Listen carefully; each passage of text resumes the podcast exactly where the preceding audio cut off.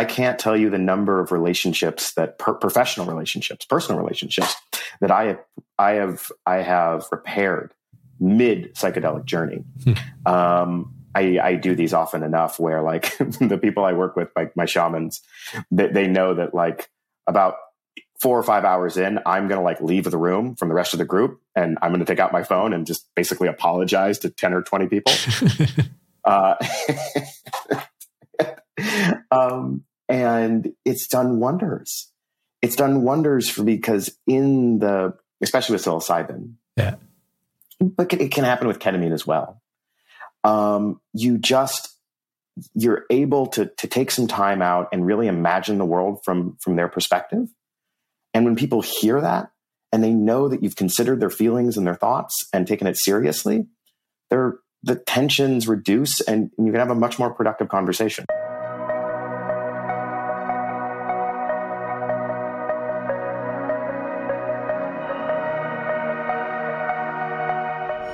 Hello, everyone, and welcome to Field Tripping. Today, we talk about the politics of Silicon Valley, why you may actually want to roll on Shabbos, and techniques for integrating psychedelic experiences with our guest, Greg Ferenstein. But before we do that, let's hop over to some news to trip over. A study out of Denmark found that psychedelics such as psilocybin and LSD can increase a person's emotional response to music. In this study, researchers had 20 healthy participants listen to a short program of music comprising Elgar's Enigma Variations and Mozart's Laudate Dominum before and after a controlled dose of psilocybin. After each playthrough, they had the participants rate their emotional responses according to the Geneva Emotional Music Scale, a questionnaire designed to capture the richness of musically evoked emotions by rating the response in categories such as wonder, transcendence, and peacefulness. They found that the psilocybin increased the participants' reported emotional response to the music by an average of 60%. I can't wait to find out what listening to Afro-Man's Cause I Got High does to the experience. An article published yesterday in Forbes by reporter Nathan Ponyman asked the question if mysticism is posing a problem for psychedelics. In the story, Nathan interviews a number of voices from Johns Hopkins researcher and field trip advisor Matt Johnson to University of Amsterdam researcher James Sanders and another Hopkins researcher, Dr. Albert Garcia-Romeau. Those interviewed did not seem to have a unified perspective on mysticism, with Sanders noting that the use of the mystical experience questionnaire could unintentionally impose a mystical lens on subjects and may not be necessary for the therapeutic outcomes, a perspective supported by Garcia-Romeau. They noted that the insights that lead to meaningful change can be achieved without spiritual considerations. The article concluded with a comment from founder of the Beckley Institute and previous Field Tripping guest, Amanda Fielding, who said, "I do think that society would be better if it introduced an element of the spiritual." Finally, a study out of the University of Oxford found that use of psychedelics is associated with lower risk of heart disease and diabetes. To examine the relationship between psychedelic use and physical health, the researchers examined data from more than 375,000 Americans who had participated in the National Survey on Drug Use and Health, an annual survey sponsored by the U.S. Department of Health and Human Services. Participants reported whether they had ever used the classic psychedelic substances DMT, ayahuasca, LSD, mescaline, peyote, San Pedro, or psilocybin. They also reported whether they had been diagnosed with heart disease or diabetes in the past year. The researchers found that approximately 2.3% of people who had used psychedelics reported heart disease in the past year, compared to 4.5% of those who reported never having used a psychedelic drug. Similarly, 3.95% of those who had ever used a psychedelic reported diabetes in the past year, compared to 7.7% of those who reported never having used a psychedelic. Although the authors were not able to specifically express the cause of the reduction in risk around these diseases due to psychedelic use, they posited that psychedelic substances such as psilocybin could be used to assist in promoting positive lifestyle change conducive to good overall health. And because we know that there's no group of people more focused on living forever than Silicon Valley tech types, I'm going to use that as an opportunity to transition into today's conversation. And speaking of tech, if you're listening to this podcast and you haven't downloaded our app, Trip, I highly encourage you to do so. Short of having a therapist with you in person to guide you through your psychedelic experience, it's got everything you need to have a positive psychedelic trip, as well as to help you adopt positive lifestyle changes that seem to improve cardiovascular health, like meditation. Now, joining us today is Greg Ferenstein, founder of Frederick Research, a consulting firm focused on psychedelics, admired writer on technology and policy, and a scientific advisor and advocate for psychedelic medicine. His work to highlight the importance of mental health practices within the tech industry has made a huge impact that didn't just help Silicon Valley. Greg's voice on the benefits of this due diligence has inspired and helped so many people. He has published pieces about his own personal experiences with psychedelics, bringing credibility and relatability about these medicines to the media and mainstream. Greg, thank you for joining us today, and welcome to Field Tripping. That was a very nice introduction. Thank you, Ronan. My pleasure. It's well-earned, by the way. But picking up on the theme mentioned in the intro, I noticed that you have once wrote an article about how psilocybin mushrooms helped you rediscover Shabbat. For our non-Jewish listeners, Shabbat is the Jewish Sabbath, the equivalent of Sundays for Christians. My rediscovery of Shabbat mostly came from finding it funny to wish people a good Shabbos on a Friday, even if they weren't Jewish, and then having my 5-year-old son think we were saying shalat shalom because of our tendency to use shallots when making salads. So tell me about how psychedelic drugs and Shabbos go hand in hand in your life. So on the Sabbath, people wish each other Shabbat shalom. And my ritualistic practice of doing psychedelics on Shabbat, I lovingly call Shabbat Shroom. And we get friends together. We meditate on like a moderate to small dose of the medicines. And then we just have a normal Shabbat dinner, but it's more heart open and lively. And it's become one of my favorite practices just for me personally and to make new friends. That's awesome. Do you incorporate any of the Jewish traditions like the brachas or anything along those lines, or it just so happens this tends to be a Friday night ritual and therefore Shabbat, and that's close enough? Yeah, like it's, I don't know how familiar people are with kind of like secular Judaism, but like a lot of people when they, like me, when they went to the coasts, they wanted to hang around with other Jews who got their like neuroticism and sarcasm. And so Shabbat dinner was just a really good excuse to bring like-minded people together, both Jews and non-Jews, for a traditional Shabbat dinner. They're pretty spiritual light. Sometimes we say a couple prayers, depending on who knows them at the dinner. If like we have a rabbi who just happens to be there, then they'll say something. But it's mostly just an excuse for a long dinner where people stay there and don't look at their phones. Yeah, that's a good thing. And that's actually one of the subjects I want to talk about. But before we go down to that, what are your thoughts on the comments coming out of Nathan's article about the role of mysticism and psychedelics? Shabbat fundamentally for most people, I think, is more about...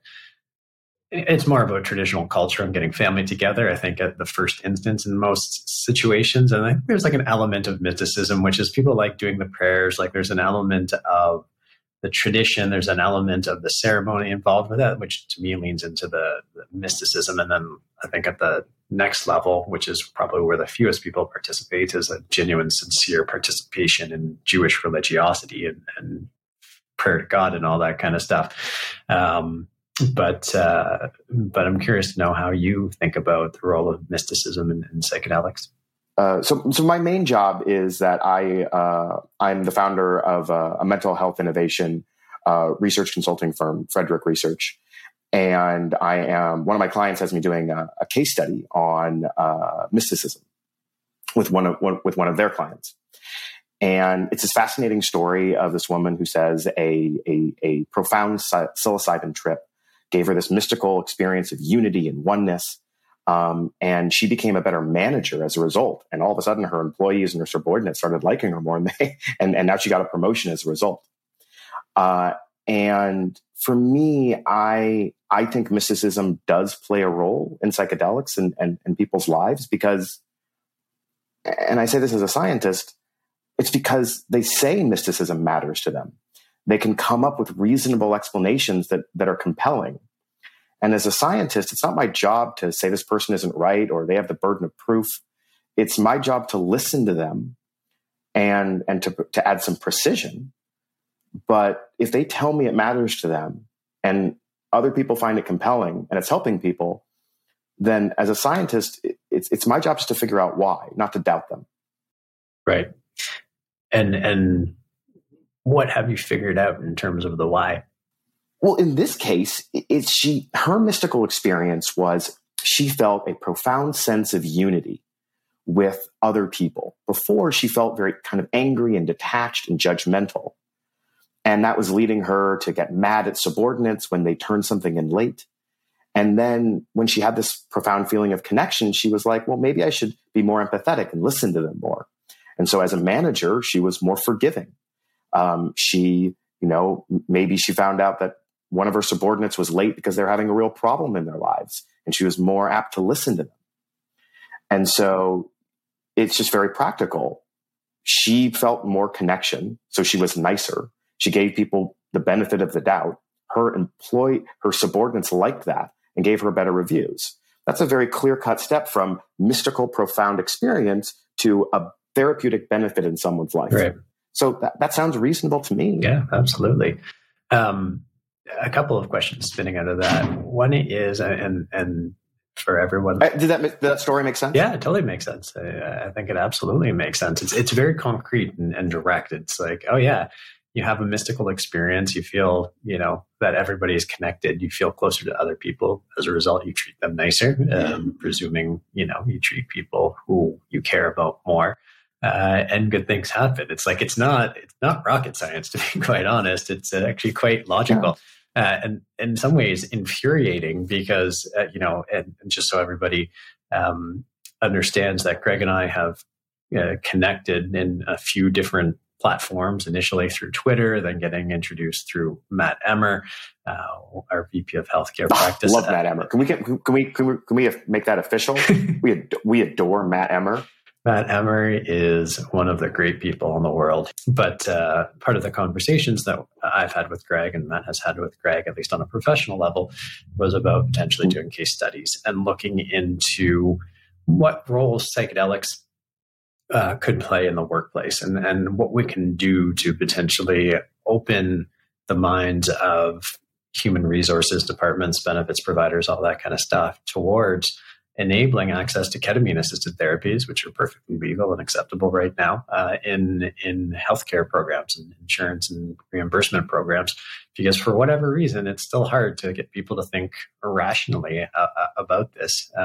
And so this is like a perfect example of, it's not hard to see why psychedelic therapies can be potentially very beneficial. And we're just talking about how she felt better and happier and more connected to people, let alone trying to parse into people who are struggling with depression and anxiety and at least more tangible mental health challenges, and how just helping them get over their depression and their anxiety, let alone feeling connected to everybody, could have a massive impact on the bottom line for these corporations. So it really is a really important conversation and interesting. And what do you see in that landscape? I mean, I think part of your role is consulting and advising and collecting data around how we can turn, I think, a lot of the medical and therapeutic applications of psychedelics into something that's going to get more mainstream adoption, particularly, and this is a particularly unique problem for the United States, given the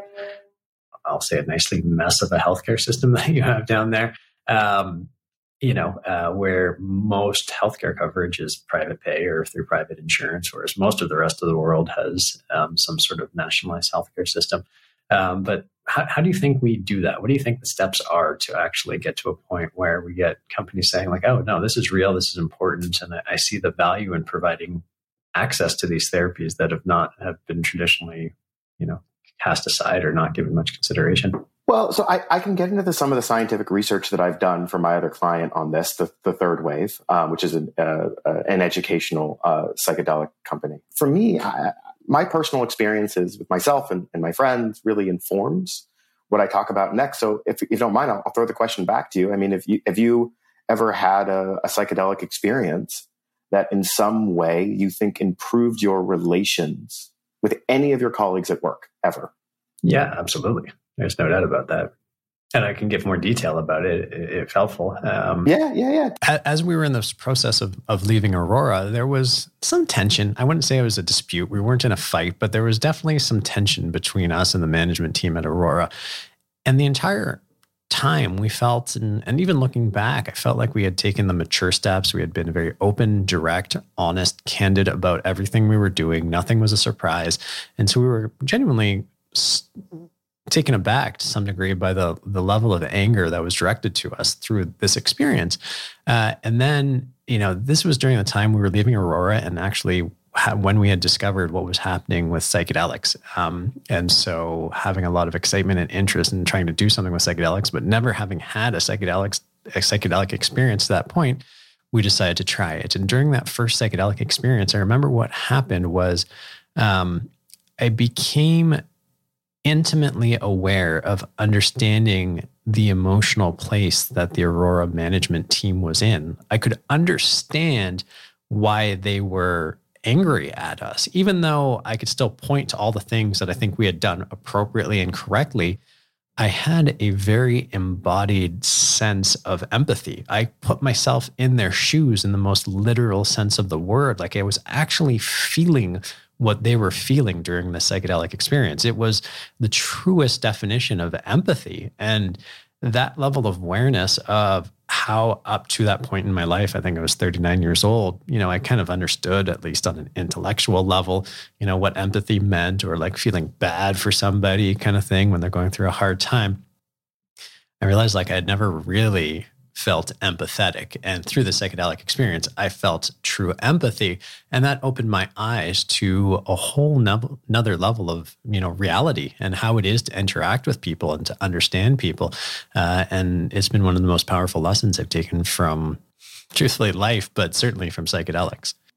And from that experience, did your interactions with the management team change at all? Did you talk to them afterwards?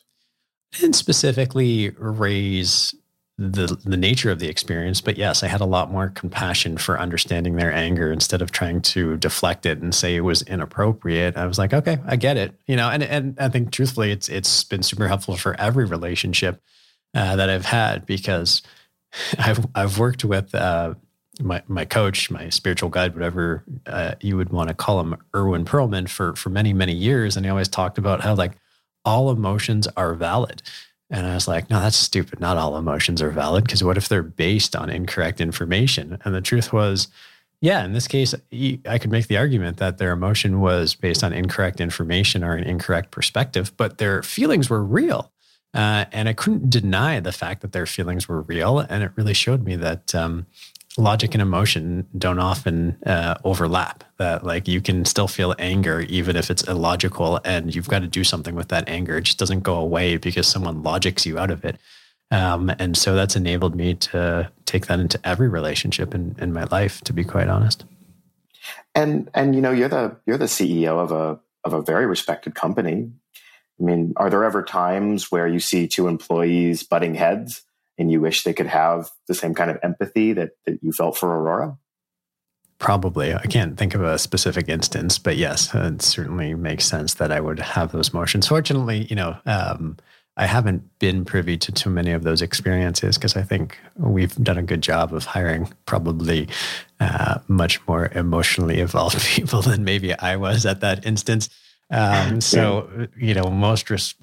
disputes get resolved at a very, integral level, that doesn't necessarily get to the point of heated emotions. Cause usually that level of anger that I felt in that psychedelic experience was the result of like resentment and holding on to things and things building and building and building and building. Whereas as with any relationship, if you just let the steam off as it comes out, as opposed to letting it build, it becomes a much more elegant way of resolving disagreements. I'm very similar. I mean, I can't tell you the number of relationships that professional relationships, personal relationships that I have repaired mid psychedelic journey.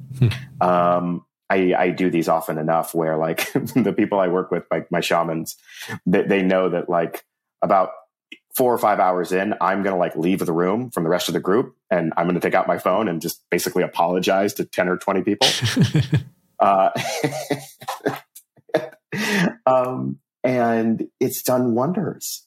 It's done wonders for me because especially with psilocybin, but it can happen with ketamine as well. You're able to take some time out and really imagine the world from their perspective. And when people hear that and they know that you've considered their feelings and their thoughts and taken it seriously, the tensions reduce and you can have a much more productive conversation. 100%. It's funny. It's like the exact opposite of alcohol. My wife and I used to joke that after a night of drinking, we weren't sending the apology text while drinking. It was the next day when we were apologizing for the behavior that we weren't sure if we actually did or not, or every once in a while had to send the, I don't know what I did last night, but if I did anything to offend you, I'm sorry, because I have no idea. So that's just one more example about how psychedelics are much preferable to alcohol on some levels. So taking the experience which you just mentioned and my own personal experiences, I began to do research for one of my clients that I've talked about again, Paul Austin and Third Wave.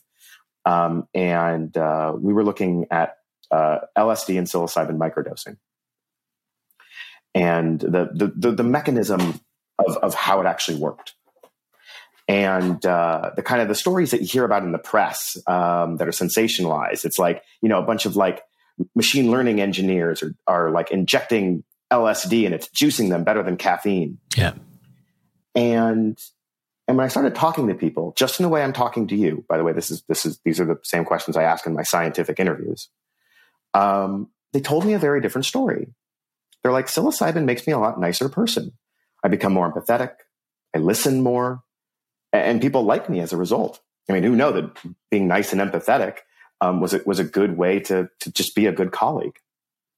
And what the research shows, and we've done some statistics to quantify this, is that psilocybin makes people more appreciative, or they express that they report they're more appreciative. And as a result, in the very instances where they may get mad at someone because they're late or not on time or producing very poor quality work, they are more empathetic. They say, is there something going on in your life? Can you tell me about it? Sometimes they do. And then they have a really nice conversation and they find a more productive path forward. Where if people were just efficient and they were mad, then that would result in conflict and counterproductivity. Totally. That absolutely makes sense. How did you... How did you embark on this career? How did you discover your interest in psychedelics, both personally and then turning it into a professional pursuit as well? Exact same thing. I was at a festival where a lot of Silicon Valley people go. And my lawyers have told me that I can't mention time or place when I do psychedelics. So that's why I'm sometimes cryptic. And someone gives me ecstasy. And all I know really is alcohol. So I think I'm going to go dance at the clubs. I'm much younger at this point. And I'm maybe going to hit on some girls and dance. Yeah. And all of a sudden, this warm feeling comes over me. And I just start pouring my heart out. And I am appreciative. And I was just a radically different person that I didn't understand. I liked that person. Other people liked that person. And after many years of investigating this, I realized that a lot of the things that my job was, which was journalism and economic policy, federal economic policy, the core root of these things was mental health, both myself and for the people I was supposedly trying to help at scale through congressional legislation. Really, when I began to investigate it, mental health was the source of a lot of problems, economic and personal. And so I completely shifted. I was like, I want these substances to be legal for myself and the people that I love. And I know that the policy things that I still care about at scale could also benefit from these medicines. And so I just dropped everything. And now I'm dedicated to it. Wow. Without impugning your lawyer's advice, roughly how long ago was this? Over a decade. Wow. And up until that point, I mean, in researching for this conversation, you had been a writer, doing a lot of work on technology and all that kind of stuff. How did you get on that path to be bucked off by a wonderful psychedelic experience?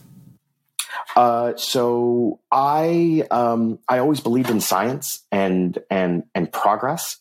And when I was a PhD student doing work in political psychology at the point, I started to find out these tech guys who no one was paying much attention to had a lot of the same political beliefs that I did about optimism and progress and efficiency. And so I moved to Silicon Valley to study my subjects more closely. Okay. And that's how I got embedded in the tech scene. And then from the tech scene, they do a lot of psychedelics, and that's how I shifted from there. And I read a little bit about this, but I would love for you to just expound on, you know, what that political philosophy is in a little bit more detail, because it was really interesting reading about how you described it. Thank you. You know, it took a decade of my life. Can you sum that up into about 3 minutes, please?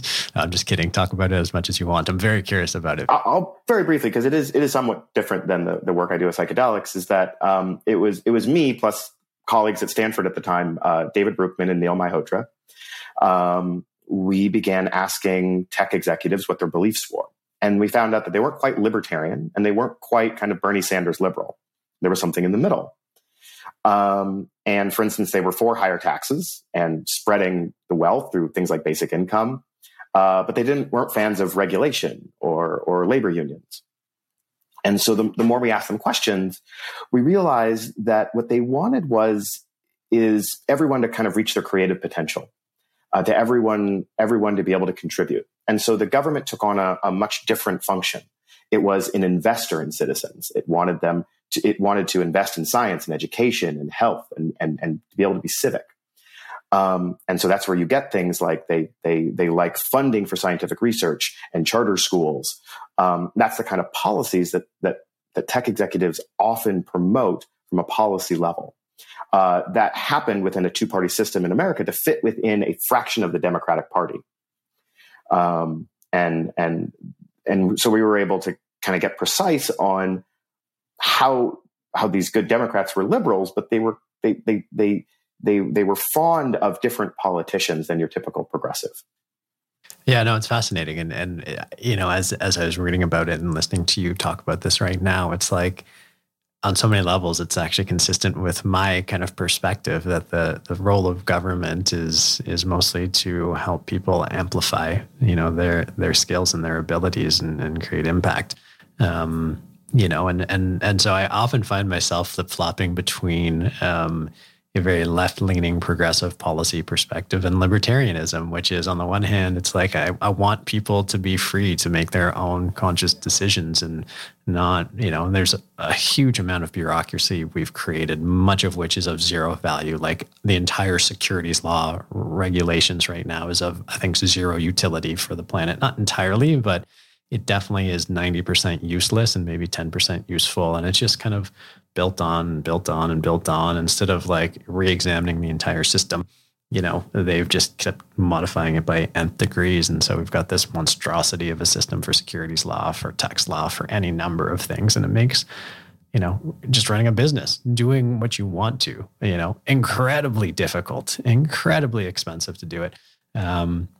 On the other hand, you know, I'm also not like a gun-toting Republican where it's like my land, my rights, you know, I get to do whatever I want. And so there's a challenge in trying to reconcile those viewpoints. And I think the way you articulated it is a good way to do so. And I've never really seen it from that perspective. So thank you for very much for sharing that. Do you still, with the benefit of time now, well, let me clarify something.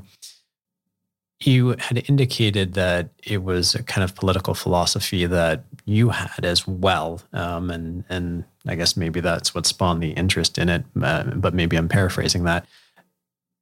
With the benefit of time, has your perspective changed on whether that is a good political philosophy to pursue, or do you think there's different political avenues that warrant greater interest and support?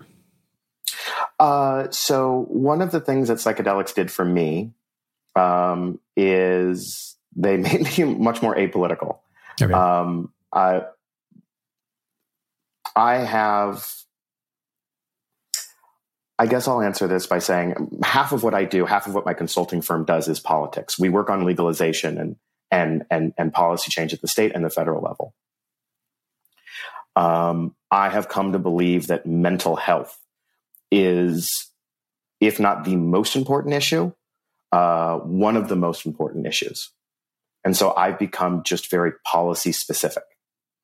When I look at the root of economic problems, when I look at the root of civil discord, I know that people are anxious and depressed and scared. And a lot of those things can't get solved until people are given the support they need to feel safe and their best selves. So a lot of the economic and the other things that my colleagues in Silicon Valley are still doing, I love them. I support them. If they need my help, I offer it where I can. But I'm 100% focused on mental health. And maybe after that's solved, if we can do it in this lifetime, then I'll look at the other issues. Cool. Thank you.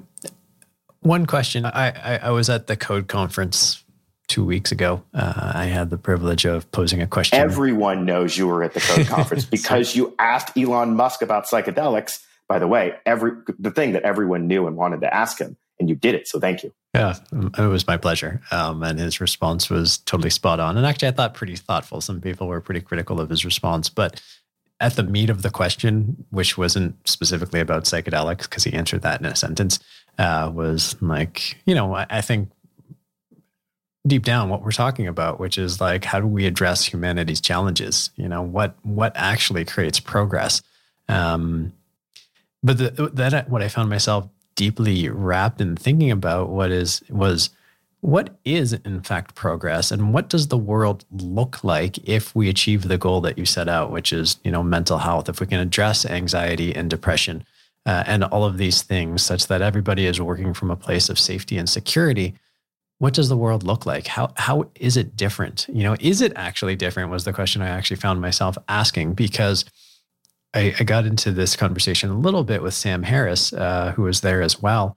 And he rightly pointed out that we can't operate in peak state. Our biology does not support being in peak state all the time. That's the kind of environment that leads to addiction and destructive tendencies. So if it is by our nature to swing from peak state to not in peak state, as long as there's always that fluctuation, then it feels to me like there's always going to be space for anxiety and depression and jealousy and all of these negative emotions. Maybe I'm wrong. Maybe that's not the case. But if those never go away, even if it's just like a smaller swing, can we actually solve the problem? Or is this like the essence of what it is to be human, to swing between peak state and not peak state? And during those swings, there's a lot of shit that can happen, good, bad, or indifferent. And so, maybe we're minimizing the calibrations, but it's still the same conversation. And I don't know, I haven't come to a, actually, I'll share my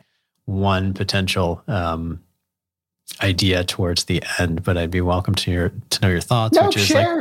I mean, it's a conversation. Share. So the place I came to was that I'm asking the wrong question. Of like the question that I've been asking, the way I've been saying it in my head is, to what end? To what end is all this work? How does the world look different? What have we done? Right?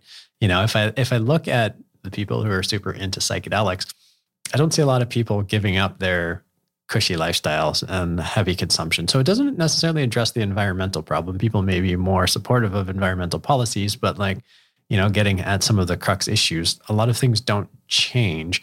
So I kept asking myself, to what end is all this work? And then I realized, to what does the world look like if we cure depression, if we cure anxiety, if we do all of this kind of stuff? And then actually I was on a podcast yesterday called Into the Multiverse, and I was talking about this exact subject. And it dawned on me that the right question to ask is not, what does the world look like? The right question to ask is, what do we want the world to look like? That is what we should be pursuing. And so right now we're like, oh, psychedelics will fix all these problems. And I think they will. And that's why we're doing the work. And I think a lot of people will be happier and healthier and lead more meaningful lives. And I think we'll have a platform to address some of the more vexing, challenging issues if we can address some of these baseline fundamentals for sure. But we should really be asking, like, what are we working towards? What is the end goal of all of trying to make life better for people? And it's something I haven't had a chance to think about, but that's how I'm going to start approaching the question is like, what do I want the world to look like? What do I want people to feel like?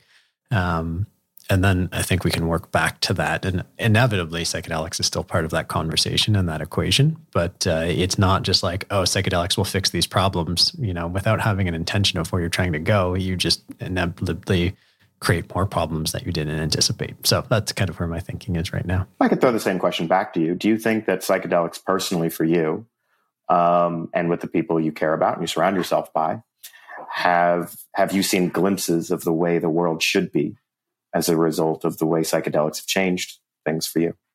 I don't know. I don't think I've had glimpses of how the world should be. I think I've had glimpses of, you know, a lot of much more transcendent, peaceful emotions, you know, not as much time in anxiety, which makes me a better parent, which makes me, I think, a better business partner, makes me a better spouse. And those are all the aspects of psychedelics I love. And it's wonderful through the work you're doing and the work we're doing that we can enable people to have these really transcendent things. But I keep coming back to that's an individualized experience, and how that translates into the communal is still unknown for me. I don't think it's bad. Don't get me wrong. I think it's all positive, but it's still unclear to me as to whether we're addressing the root cause of some of the problems that we talk about, you know, as truly challenging, you know, species, threatening, planet threatening kind of challenges from the environmental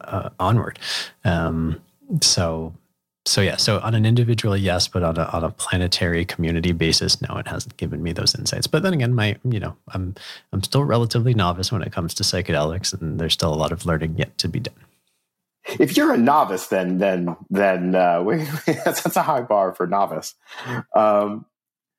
I spent a lot of time with the grandmother plant ayahuasca, asking these very questions, because I was curious too.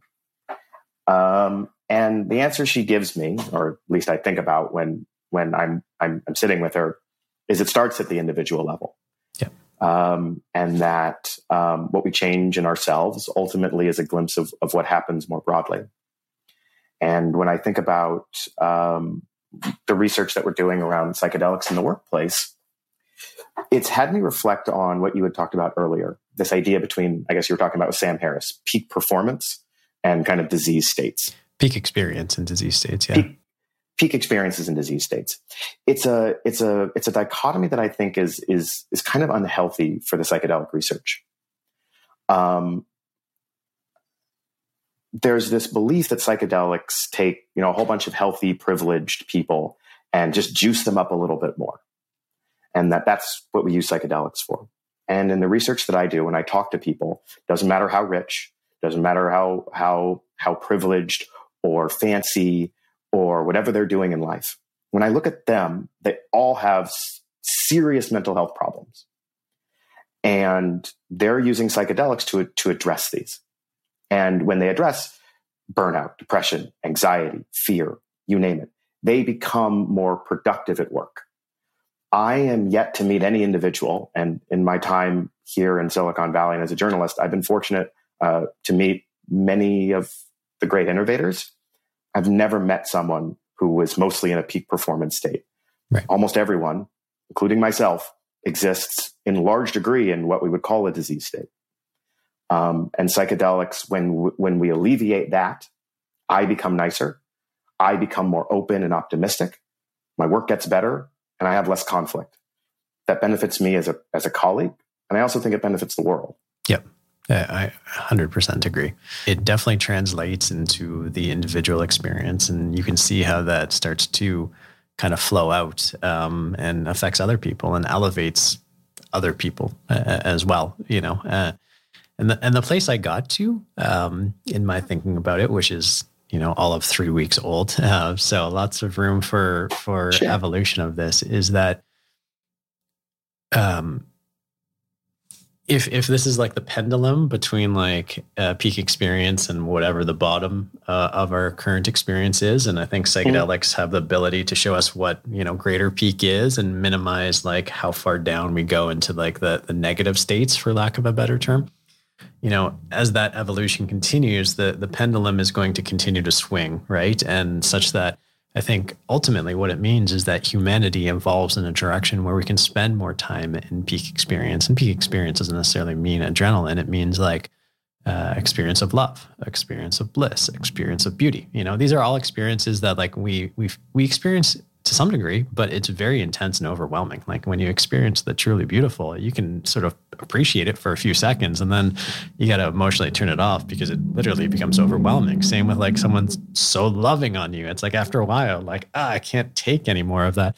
And I think what the evolution is that no, of course, like we can have more love in our lives and we can be in a state of loving more and we can be in a state of beauty more. And that is the evolution of humanity. That's the next step up on the rung. You know, if we think about consciousness on rungs where humanity is currently, at least to us, the known top, and we look down on monkeys and dolphins and all that kind of stuff. It's like, well, we become whatever's looking down at us next, like from above. And like, okay, that seems like a logical conclusion to me. And that kind of nicely ties it up in a bow. I really like that. You know, the one idea of progress. I mean, I spent a decent amount of time thinking about utopian philosophy and all that stuff. And I like that. The idea that it's not just like a logical or a scientific state, but an emotional state, that whatever we consider progress in utopia involves a more intense degree of emotions of beauty and love. Well, that's an original, I think I got an original idea on your hand, Ronan. Thank you. I can't take credit for it. I think I've learned it mostly from Irwin, but I've now parsed it and plugged it in directly into psychedelics, but now understand it on a much more real basis, and that's been part of my evolution and experience. So, but I would say that's true. What's true? No, I mean when I think about like one of my goals with psychedelics, and like I work personally with them, not just professionally. Yeah. Like there are. The majority of the emotions that I have access to is like anxiety, and it's my nature, right? Yeah. And I try very intently, deliberately, to have more emotions of appreciation and love. You're right. If I could experience that just more regularly, at the trade-off of anxiety, I have a feeling. Things would be better off. The world would be a little bit better. At least the Greg orbit of the world would be better. I think that's fair. Have you ever, we talk about anxiety and depression. I mean, depression we think of as a state. Anxiety we generally think of as an experience, I think. Mm-hmm. Have you ever thought about the fact that maybe anxiety is not bad? That it's something to be learned from, that there's information contained in that anxiety that is there for us to parse out of it. So instead of, and don't get me wrong, there's no criticism because I run away from it as well. Cause it's much like beauty is like such an intense experience that you can't stand in it. Anxiety and depression are such intense experiences. They're just harder to get away from. But it doesn't mean that they're necessarily bad. They're just a different state of discomfort. And from that discomfort, there may be knowledge and insight and awareness and things we're meant to see. I'm just curious to know if you've ever looked at it that way. 100%. And if I can say that this is the closest thing to what readers or listeners will understand what it's like to be in my head when I'm having a very high dose psilocybin and ayahuasca trip. And in this case, they don't look like you, more spiritual entities. But there are entities coming down and saying, you're running away from anxiety. Have you thought about reframing it differently? And I'm like, well, no, anxiety is horrible and I want to avoid it and it's painful. And they say, well, let's consider how it's beneficial. There's information contained in anxiety. It's your body trying to tell you something. So yes, I have done quite a bit of work trying to learn how to love anxiety. And it is difficult. It sure is. I like to go back to Tom Robbins, who says, give me life, all of life, the miserable as well as the superb. If you can learn to love the things that are so uncomfortable and so miserable, how freeing can that be? Everything becomes enjoyable. Say the author one more time. Tom Robbins. Tom Robbins. Yeah. The only advice, and this is to every listener out there, when you read Tom Robbins for the first time, you got to give it at least 50 pages because the nature of his writing, the arc of his stories is so different than most conventional writing that people are like, what the fuck is this? And they give up. But you have to power through those 50 pages. And once you do, you'll get it. It'll click in your brain and you'll be like, oh my God, this is magical. But I think that's the trick of psychedelics. To some degree, ketamine, I think to a greater degree, psilocybin and ayahuasca, is they really help you reframe emotions. There's a wonderful author that I can't remember her name, but she wrote a book called The Upside of Stress. Okay. And I think in a way, that's what psychedelics do. What this author from this university professor from Stanford tried to do sober, psychedelics do in a chemically enhanced state, is they teach your body to reframe and appreciate stress. Anxiety is just a form of stress, and to learn from it. And it's a lifelong, very difficult practice. It's not just a let's think about stress differently. It's like it's in my body. It's in my bones. It's the way I breathe. And so doing that is quite a skill. Yeah. I often think about stress as just being mostly holding on to emotions that we can't let go of. So it's like picking up a weight. We all feel intensity of emotions at various points, but we, unlike most people who pick up a weight, who eventually put it down because they don't want to hold on to it anymore. When it comes to our emotions, we hold on to it for some reason. We want to keep it because we think we should or we have to. I don't know why we do it. And that's what creates stress, right? That's what we embed in our body. And then what I found with psychedelics in my personal experience is that it actually forces the release. If you're holding your arms up with that weight, the psychedelics are like, we're going to put that down now. And it's like, we're going to let the emotions that you've been holding on to go. It's not that like stress is gone. It's the stress is actually a result of just holding on to things too tightly. And now you can let them go. And it's really powerful. And I've actually found during some of my psychedelic experiences, my body going through the emotions of release, like crying or gagging, but I wasn't actually gagging and I wasn't actually crying, but my body actually making the motions like I was doing it. Maybe I was actually doing it, but I didn't feel like I was crying. I didn't feel like I was going to throw up, but my body was doing that. It was pretty powerful and very cool to sort of watch it all happen. For you, is it a release or for me, it's not a relaxation. It's an intensification. It's yes, I'm holding something back, but I'm holding something back that is very powerful. For me, I'd have to think through the different experiences, but the most visceral one that comes up for me was feeling like I was letting go of a whole bunch of emotions that I was holding on to, like unprocessed emotions. Sadness I should have felt, but didn't let myself feel. Anger that I should have felt, but didn't let myself feel. And it was just, I've always held on to it. And so like the process, the feeling I had quite literally was that it opened up a part of my brain, a part of my mind that is usually closed off to a large degree, a very feminine part of my brain, in terms of energy. And it let go of the emotion, and feminine, not female, right? Like logic is very masculine. Emotion is very feminine, not male, female, but just in terms of thinking about the energetics.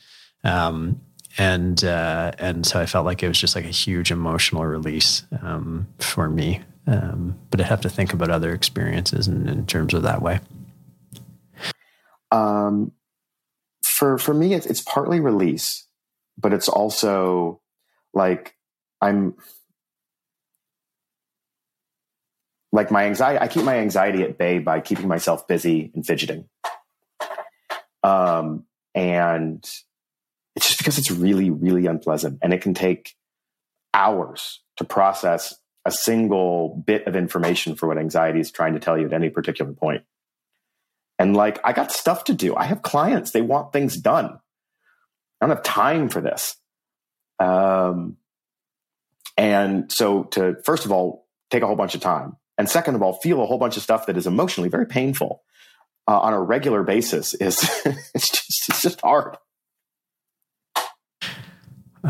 No doubt about that. Yeah, that's absolutely right. And there's like the inherent contradiction of it's got to be felt. You know, the emotions are real. They can't deny them. They're there. It's just like, I just don't want to, right? And so we put it on the shelf and we put it off and we put it off. It's like laundry until it's overwhelming. And then, you know, sometimes I think most of us are like, I just eventually get annoyed being like, fine, I'll deal with it. And you carve through the laundry and get it done. But then every once in a while, you know, it piles up too much and it falls on you and you can't get out and you're kind of stuck. And so that's my laundry theory of depression. I do like that. No, it's really good. I don't know. I like it. It's true. Cause I'm looking at laundry right now. And to get back to the point of the things that like we're exploring, me and you, like, one of the things I really love about my job is I'm paid to spend a long time listening to people, not as a therapist, but as a scientist. And it doesn't matter who I talk to. Everyone has these tear-jerking stories of fear and loss and grief that haunts them daily. Yep. And they bring that to work every single day. And the stories you hear about psychedelics is them just like giving themselves maybe 10, 15 minutes if they're microdosing in meditation to just listen to it. And just a little bit of listening to that emotion before they come to work radically changes them. Because we see the colleague that's late on our project, that's a little short with us, that's just not very nice or distant or cold.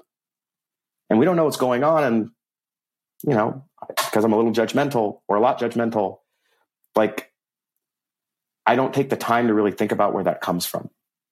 And so what I like about my job is 100% of the time, 100% of the time, there's a story.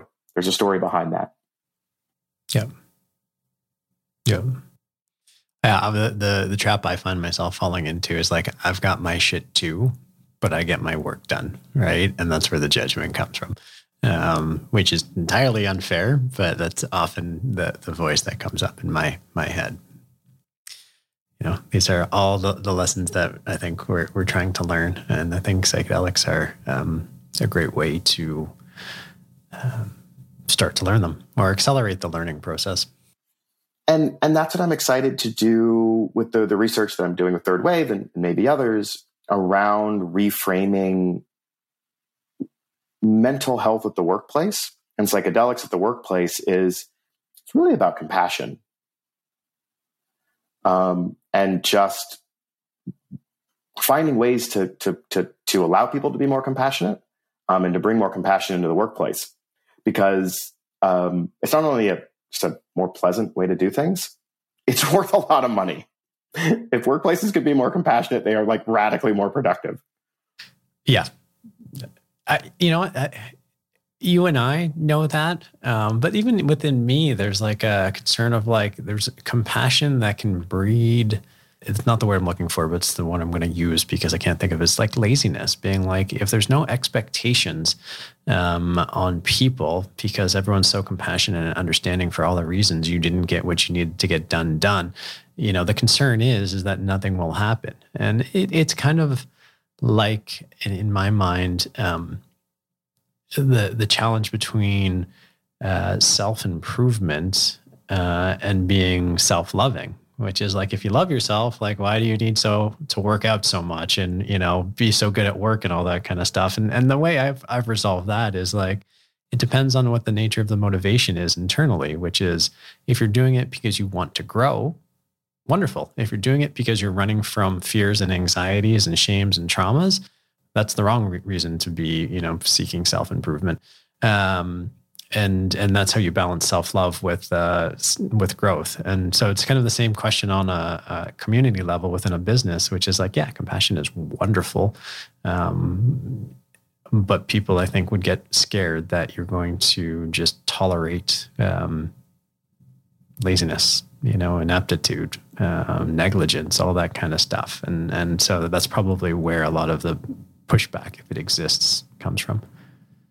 I agree. And it's, you know, it happens to me every day. And I think especially in the tech industry, or tech-like companies, of which Field Trip is, and I, or my clients are, there's a constant rush to do more and to scale more.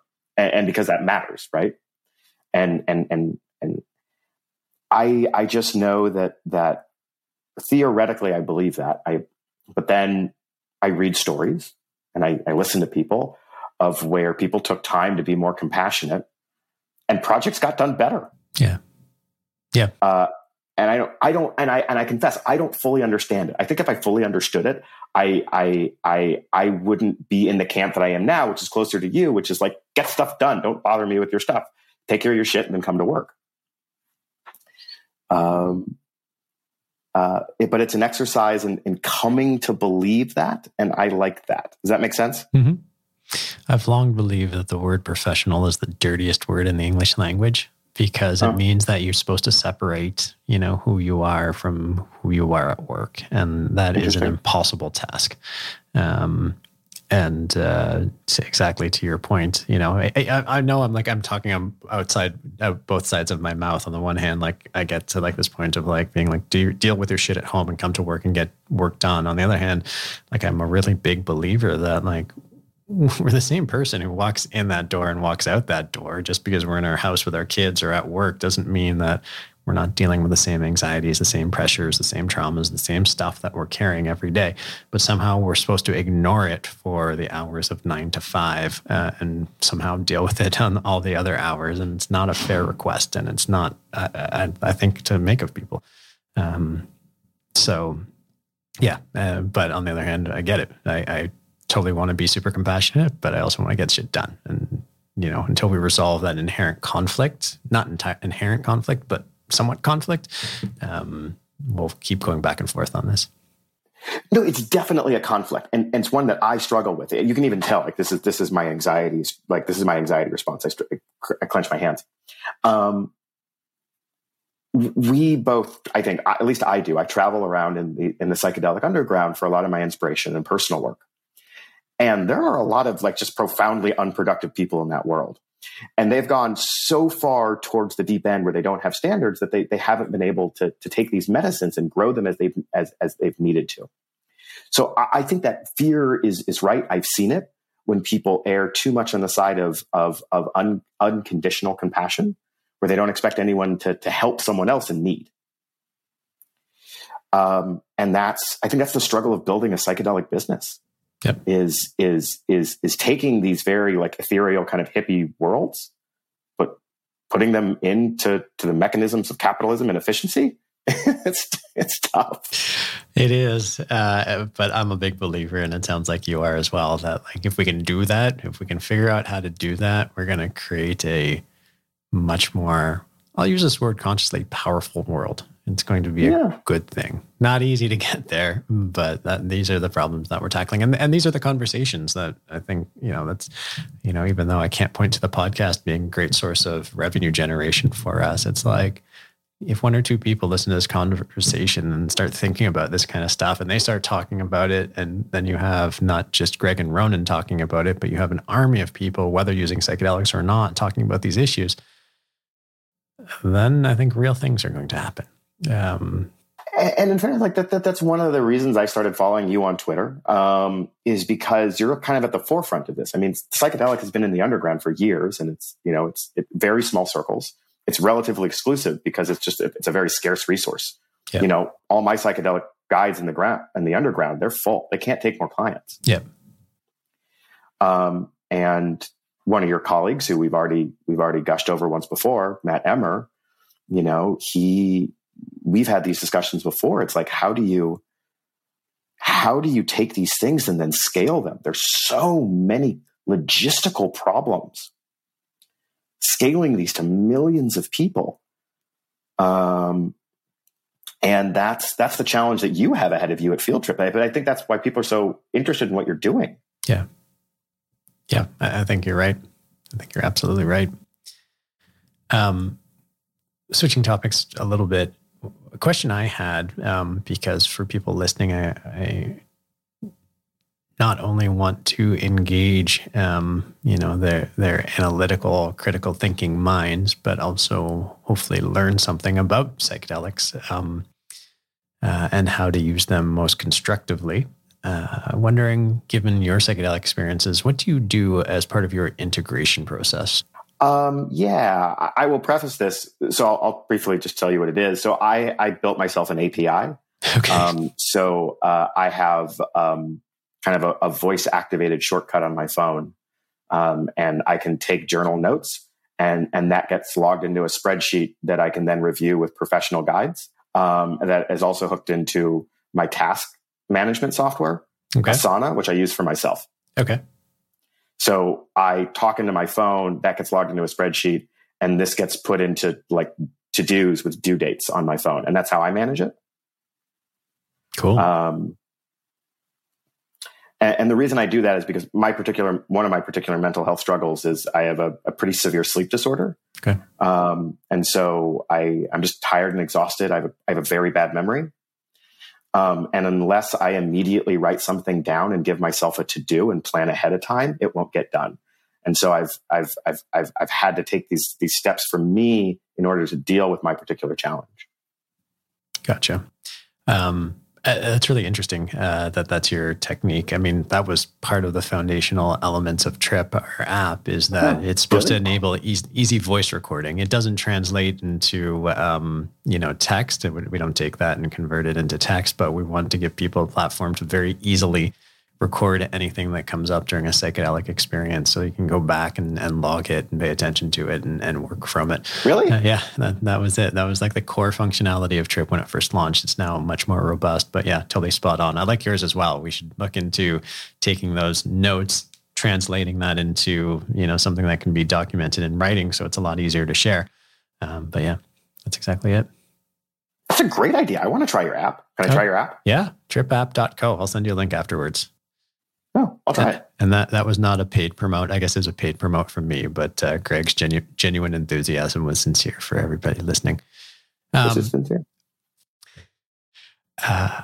I'm curious to know, just given your role in tech, and this is switching off of psychedelics altogether, but it is still very much on the topic of mental health, is having been involved in Silicon Valley and having probably dealt with a lot of the people who are creating the issues right now in terms of mental health and Facebook, mental health and Instagram, what are your perspectives on what's going on there? I've looked at Facebook, and for a long time, if the internet doesn't get any better than Facebook, I will think that the internet's impact on the world was net negative and not net positive. But I am hopeful that we'll get better at using the power of this interconnectedness in a much more constructive way than we have with Facebook. But just curious to know, what are your thoughts on what you're seeing happening right now with Instagram and mental health and all the implications of social media and mental health? So I come back to my original realization. So this particular topic, mental health, politics, Facebook, Instagram, was something I spent a long time on. And I don't think the internet is necessarily good or bad. I know that when I'm high on psychedelics, I am not checking social media. I have a lot of anxiety about whether people like me on social media, yada, yada, yada. But when I have dealt with my shit in a profoundly healing psychedelic journey, the last thing I care about is how many retweets I got on my last message. Psychedelics help me use the internet in a way that I think is better, but only once I've dealt with my stuff. Right. And I don't think any algorithmic changes or regulatory structures is going to do anything until people learn how to deal with social media best for themselves. And speaking personally, I use the internet best when I'm feeling my best. And I'm feeling my best when I do psychedelic-assisted therapy. That's a great answer. I think we'll leave it there. There's no easy solutions to what's happening. Well, actually, no, I will ask this. Like, do you think there's a political solution that needs to be involved with these big companies, or do you think that's just creating more headache than it's worth? I laugh at this sort of thing. Like, I did stop it for years. The idea that members of Congress who barely understand technology can write a regulation that is going to magically make the internet better than the smartest scientists and AI professionals on earth is just laughable. If I were Mark Zuckerberg, I would give 50 members of Congress just 100% carte blanche authority over the entirety of Facebook and watch them fail spectacularly at anything they wanted to do. Yeah. These are insanely complex problems. And the idea that anyone has a solution, let alone people that don't understand the technology, yeah, is arrogance. Yeah, I think that's entirely fair. I came at it from a different perspective, which is regulatory fixes can be an option, but people are so poor at drafting regulations. You know, there's so many, the precision of drafting and thinking has to be so precise that I have almost never seen any law or regulation that didn't have severe unintended consequences. And so it's really just kicking the can down the road, being like, we'll solve one problem, but we know we're opening up another one. And it's just like, and that's how you end up with securities acts that are this big and tax acts that are this big. You know, you're just chasing an inevitable problem. So that's why I kind of flip back between being very liberal minded in terms of being a progressive, but also libertarian, being like, laws are not the way to fix the problem. I 100% agree with you, but it was psychedelics that helped me came to this realization, because I used to be in like the big government camp.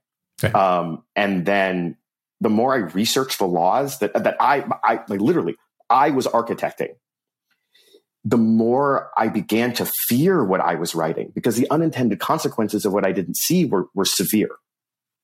Yeah. And it took psychedelics to give me a solid dose of very painful humility before I started to move towards the deregulation camp. Not because I necessarily want that, because I have a healthy fear of what I don't know. Right. On the topic of regulation, and I'll let you go after we explore this last subject, what is your prognostication for the legalization and regulation efforts? And what would you like to see the format be? You know, we just talked about how laws can be create very unintended consequences, but we also do want to legalize, and I'm generally an advocate for legalize and regulate, even though it seems to be somewhat contradictory to what I was just saying, as opposed to just blanket legalize and have a total free-for-all, in part because, you know, if you just do a total legalization, then there's going to be an overindulgence, and it's going to create a backlash and all that kind of stuff. So sort of a more tempered approach to broader access seems to be the sensible approach to me, but you're probably much closer to those conversations and have thought about structures more than I have. So curious to know your thoughts on that. So I'm giving you a biased opinion. I am paid to change laws, right, or influence laws.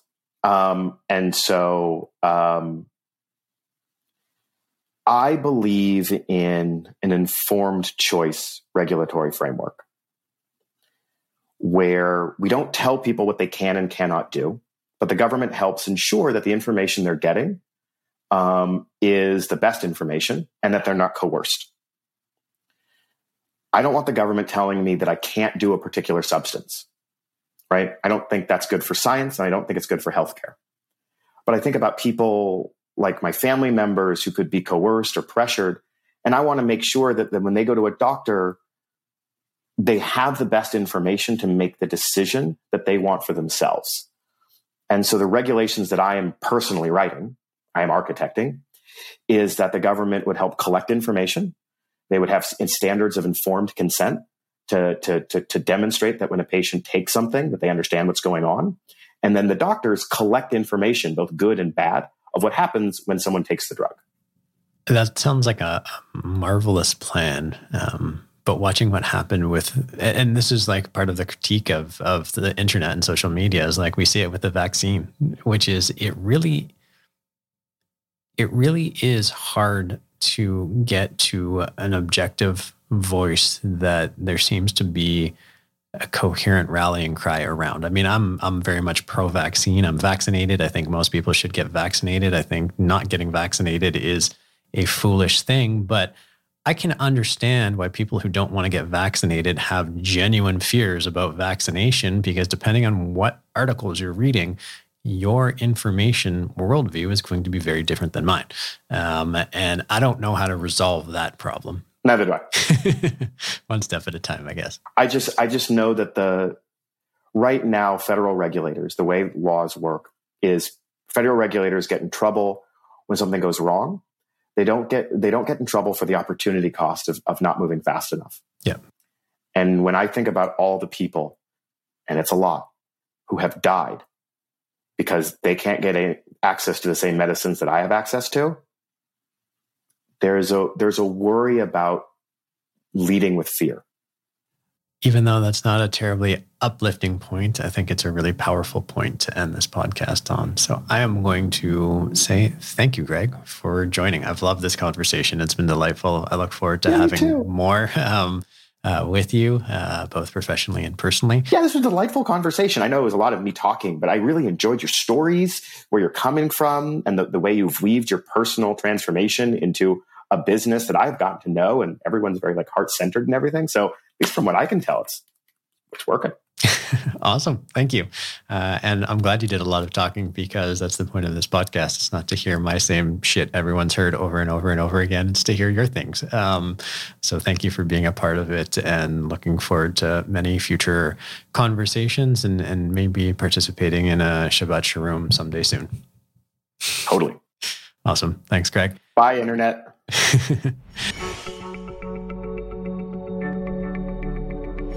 I'm sure it comes as no surprise that it delights me greatly every time I get to introduce a new person to the writings of Tom Robbins. And introducing Greg to Tom Robbins offered a little bit of extra delight for me, in part, I think, because of just how similarly Greg and I see the world. Of the many things we agreed upon, though, the thing that stood out the most to me was our conversation around the political perspectives of Silicon Valley types. What I appreciated about it wasn't that I seemed to share a political perspective to tech titans, rather that it reminded me that conversations around policy have multiple dimensions. We often get sucked into perspectives of left versus right, which often boils down to how high taxes should be and how many social welfare programs there ought to be, with the occasional red herring about gun rights or abortion rights. We rarely get to talk about what the point of government or policy is. Isn't there something elegant about thinking about the role of government as being to maximize the ability of people to express their creative and productive pursuits and passions? From that framework, we could have many different ideas about policy and regulations. At least I think many more than we have now. And that's only after thinking about this for 2 hours after our conversation. And while Tom Robbins is the first to criticize politics for being merely a compulsion to preside over property and make other people's decisions for them, he also notes that true liberty cannot come from political action either at the polls or the barricades, but rather evolves out of attitude. If anything, it results from levity. Think about that for a second. A government whose primary function is levity. What a world that would be. Hey, Ronan, I just got out of a long-term relationship, and I'm wondering if you have any tips on how I can put myself first now that I'm not in a relationship. It's been a while, and I'm having a little bit of trouble. Thanks. How to put yourself first after coming out of a relationship. That is a good question and a challenging one. And, for me, when I've come out of relationships, and I can only speak from my experience on this, I never had a problem putting myself first. What I had a problem with was getting over, in the case of a breakup that I didn't want to happen, the hurt associated with it. And in the case of a breakup that I did want to happen, the guilt associated with it. And I think in many ways, working on those two issues will give you the freedom to put yourself first. When it comes to getting over the guilt, I think the important thing is to recognize that guilt is really just a form of anger that you don't have the right to express as a good Jewish boy growing up. The stereotypical form of guilt was when you stayed up too late and your mom stayed up, and when you got home, she told you she was worried sick about, the fact that you missed curfew, and it caused her so much stress and anxiety. And what you felt was guilt, but what you really were feeling was anger. What you really wanted to tell your mom was to get lost, leave me alone, let me do what I want, stop trying to control me. And very often coming out of a breakup, people feel the same thing. I know I certainly did coming out of a breakup about 15 years ago, where I felt very guilty about it until someone pointed out that what I was feeling was actually anger, that my ex was controlling me, not consciously. She wasn't doing anything. She wasn't even talking to me. I was sort of imputing her emotions into my head, and those emotions telling me that she was hurt and angry and that I should feel bad about it. And what I really wanted to say was, stop making me feel bad for making a decision that was right for me. Similarly, when it comes to the hurt, the important thing to do with hurt is to feel it and let it go. And obviously, it's not always appropriate to bring that to work.